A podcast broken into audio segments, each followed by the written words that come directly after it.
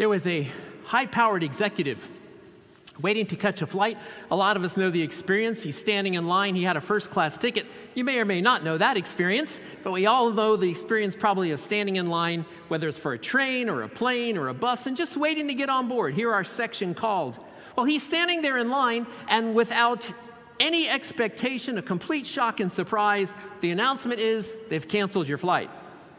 Everybody moans and groans a bit. The executive gets, becomes incensed. He rushes the ticket counter, bangs his fist on the counter, and demands to get a first class ticket to the f- next flight to his destination. The flight agent behind the desk looks at him with kindness and compassion and says, Sir, we'll help you in any way that we can. We can probably do that for you. If you'll just wait in line, that will help us serve you better. He gets even more angry and shouts even louder, Do you know who I am? Again, the agent looks him, at him with great kindness and compassion from head to toe, picks up the microphone, and says, Attention, folks. We have a gentleman at the desk that does not know who he is. If you can identify him, please step forward.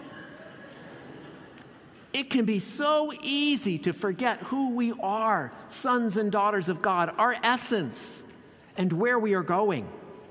At certain points in our lives, it's all very clear.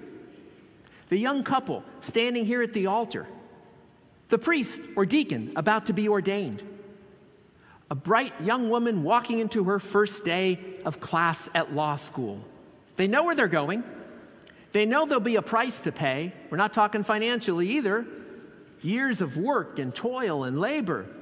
And they're ready to pay, they're ready to sacrifice. It's all very clear and very simple.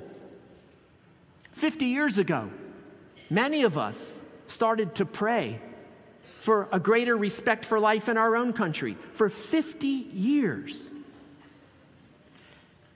we were ready to pay that price and pray and pray and pray. Whatever commitments we've made, whatever vocations we have, time passes. And the price begins to be paid and paid and paid. And the payoff isn't as perfect and as consistent as we would have liked or expected. You know what I mean. The beautiful baby turns into a wonderfully uh, difficult teenager. The handsome groom loses his hair or his waistline or both. After 10,000 sermons, the spirited preacher ponders the delights of taking a vow of silence. Maybe you would wish I would too. Doubts and painful questions force their way to the surface. We think, I didn't know it was going to be like this. Did I make the wrong choice back there? Is this going to go on and on and on forever? I just want to quit. How do I get out of here? Jesus understood this part of our human experience very well this mid course weariness that tempts us to look backward instead of forward, that blinds us to the new and deeper joys and possibilities that are within our reach here and now. This mid course weariness that tempts us to give up to abandon what Jesus calls our plow. We heard that in the first reading too, dedicated to the plow. Abandon our plow and walk away is the temptation.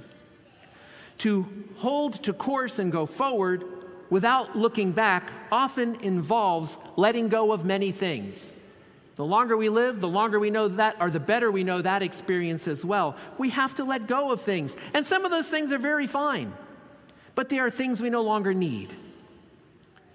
That letting go can hurt, but it can make room for something more, something better. It can allow us the space to grow into entirely new ways of living and loving.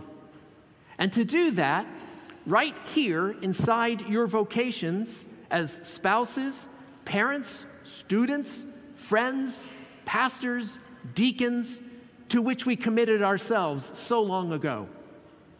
Like any good parent, God our Father wants to see us grow big and strong, especially on the inside, our very beings. And He wants to see us happy. That all will happen if we remember where we're headed and why we made those central commitments in the first place. It will happen if we let the Lord take our hand as we march forward with Him and don't look back. That's key. Don't look back. It will only freeze you in place and embitter your soul.